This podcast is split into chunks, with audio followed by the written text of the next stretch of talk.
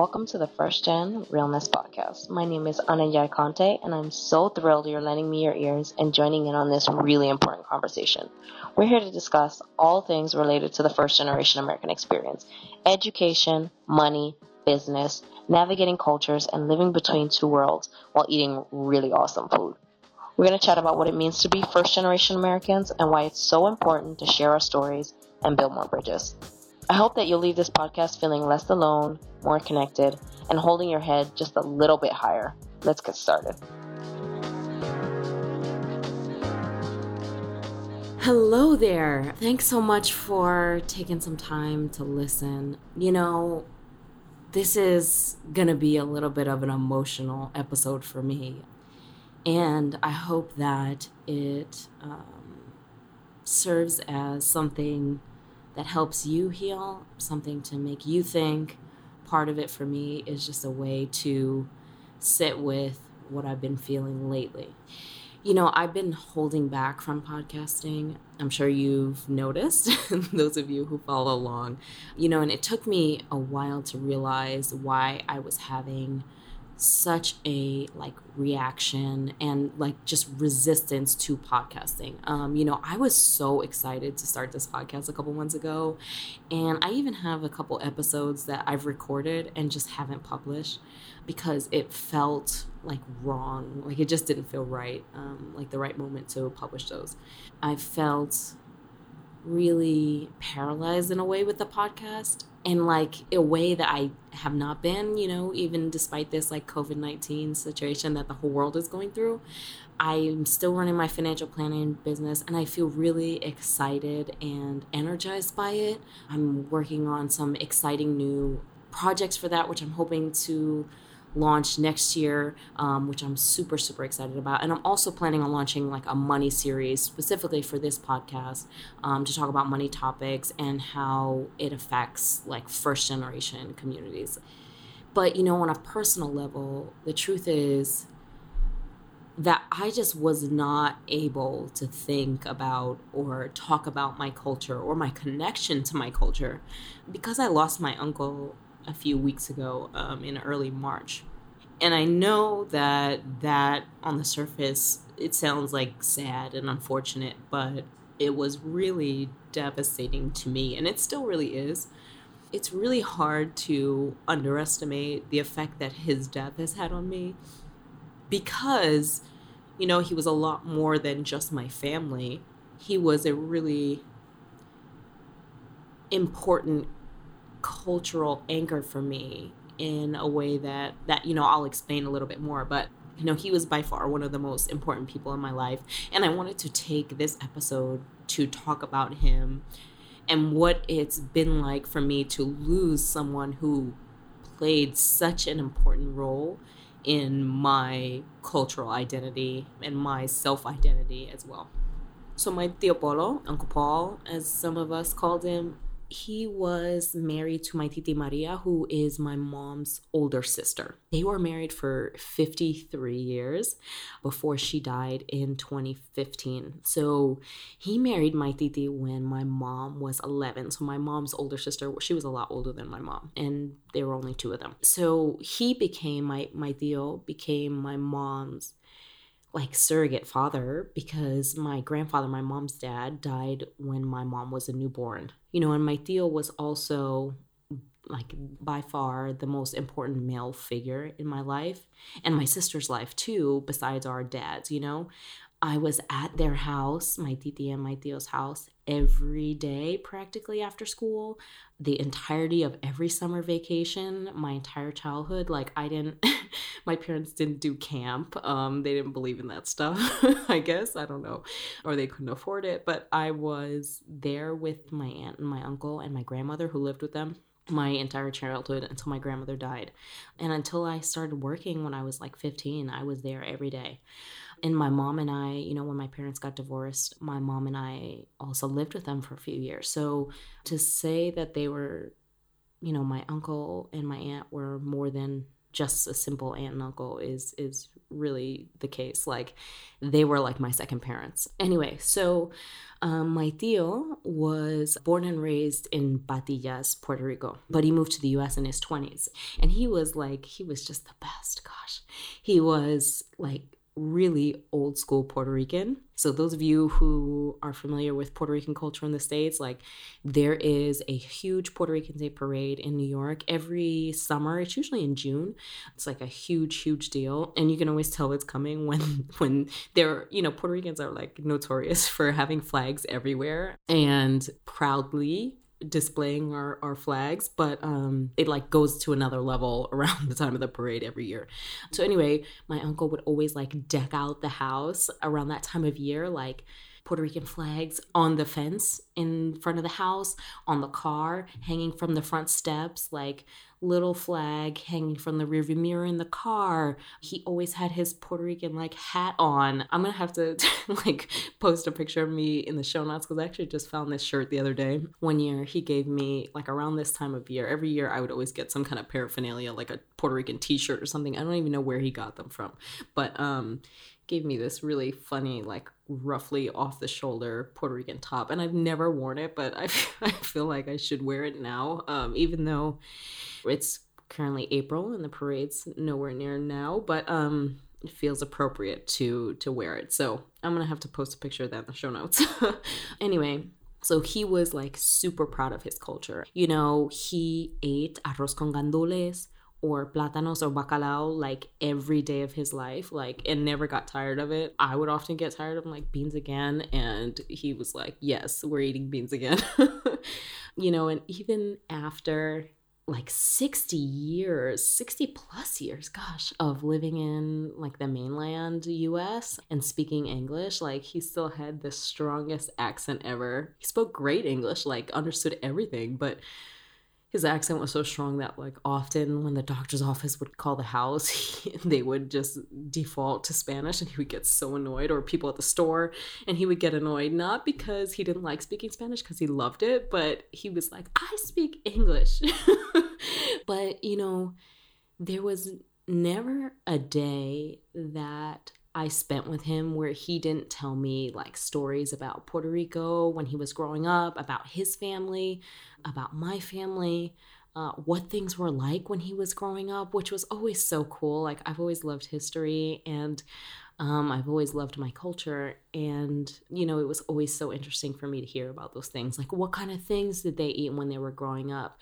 What kind of activities did they do? You know, he was often always telling me about how he had to stop school. I think he was like 13 or something because his family was poor and he used to have to go to the farm and cut sugar cane and like would give his mom the money from that. You know, he just would tell me all of these really cool stories and like these stories, even though I didn't grow up in Puerto Rico, I think I was probably six or seven. I'm not sure. I'll have to ask my mom, but I was probably six or seven before I went there at all.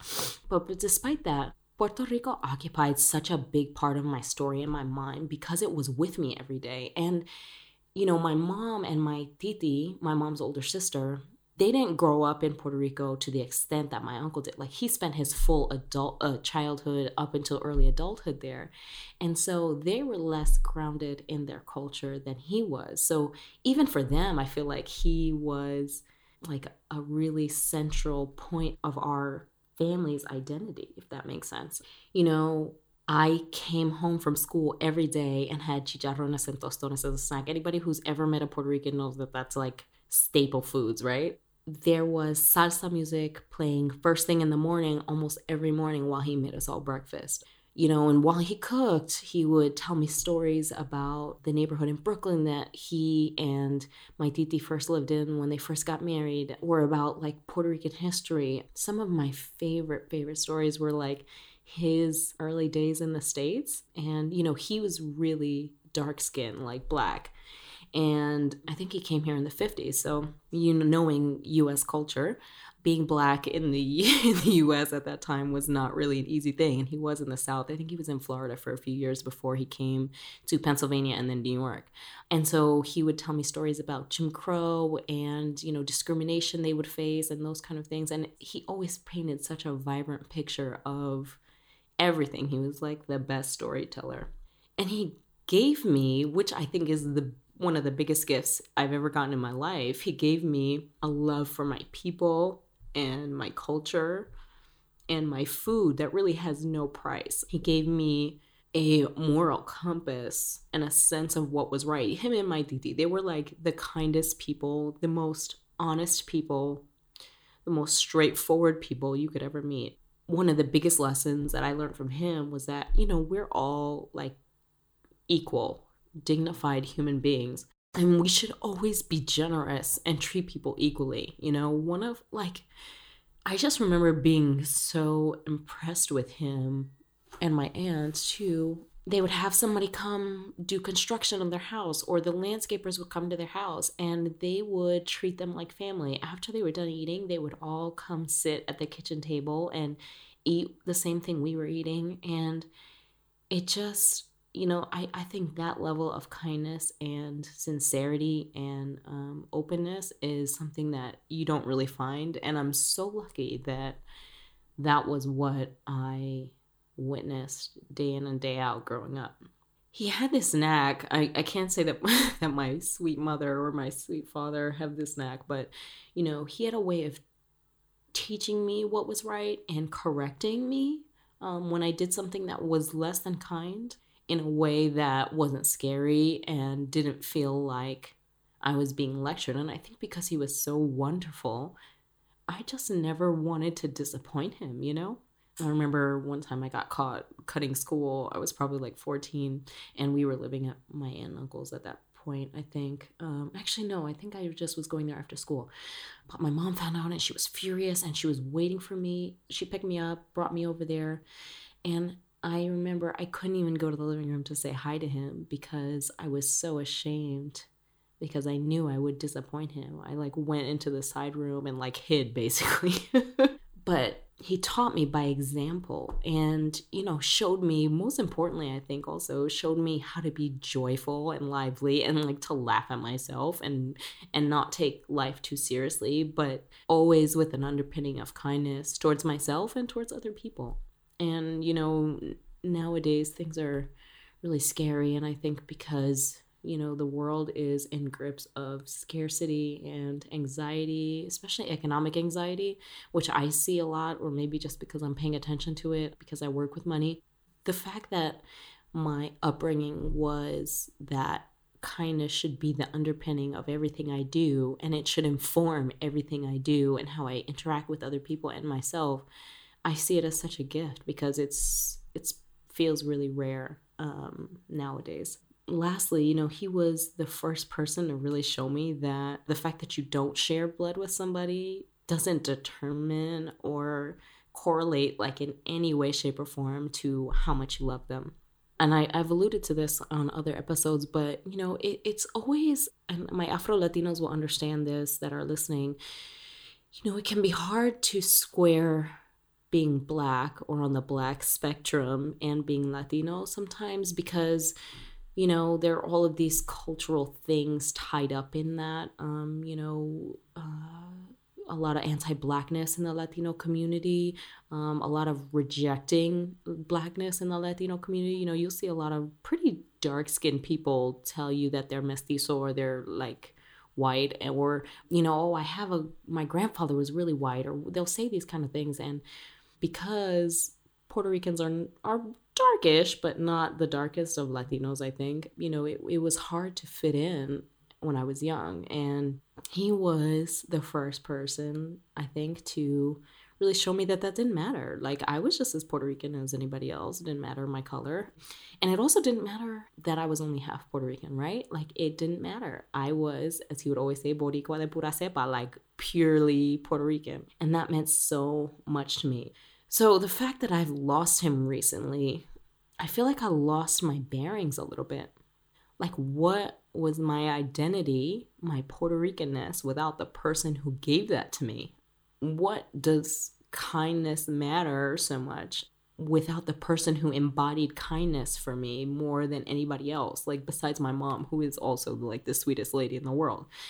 You know, how can I feel rooted in my identity without him? Who's going to remind me when that that I'm Boricua de pura cepa, as I said, you know, even when I don't feel it or look it to everybody else. Um, if I'm honest, like nothing has really changed in terms of my day to day life, but I feel a loss not only of my uncle but also like my cultural anchor like i've been feeling it so deeply these last couple of weeks and i'm really grateful to this coronavirus situation because it's made me slow down. I, I think i'm the type that defaults to busyness when i don't want to sit with my feelings. And so this has forced me to sit and think and be with my feelings and my grief in a way that i don't know that i would have if life were going about normal. And i'm really kind of grateful for that as as horrible as as the whole situation is and as horrible that may sound. But um, i'm an optimist by nature and i like to look on the bright side anyway so i just want to close this by saying that i hope you guys will continue to listen i promise i'm not going to pod fade or ghost on you again um, i'm back and I'm re engaged and I'll publish those episodes I had recorded at some later date. Just doesn't feel right now. Um, I'm sure it'll feel right at some point. I have some cool things up my sleeve for you, and I'm really excited to share them with you. And I hope you'll continue to listen and follow along. Um, and just as one more closing note, you know, for those of you who still have your viejitos around, your grandparents, your older family members, hug them, talk to them about their past recorded if you can. I have some recordings of him and I've been watching them these days and they're priceless to me. Maybe, you know, now's a good time to do it. We're all in isolation and lockdown. Um, call them, record the conversations on the phone, and give yourself that gift. Let's talk soon. Bye. That's a wrap. Thanks so much for listening to the First Gen Realness podcast. I hope you've left here feeling more sure of your Americanness, feeling a sense of community with your fellow first generation kids, and holding your head high. I see you and I feel you. Until next time.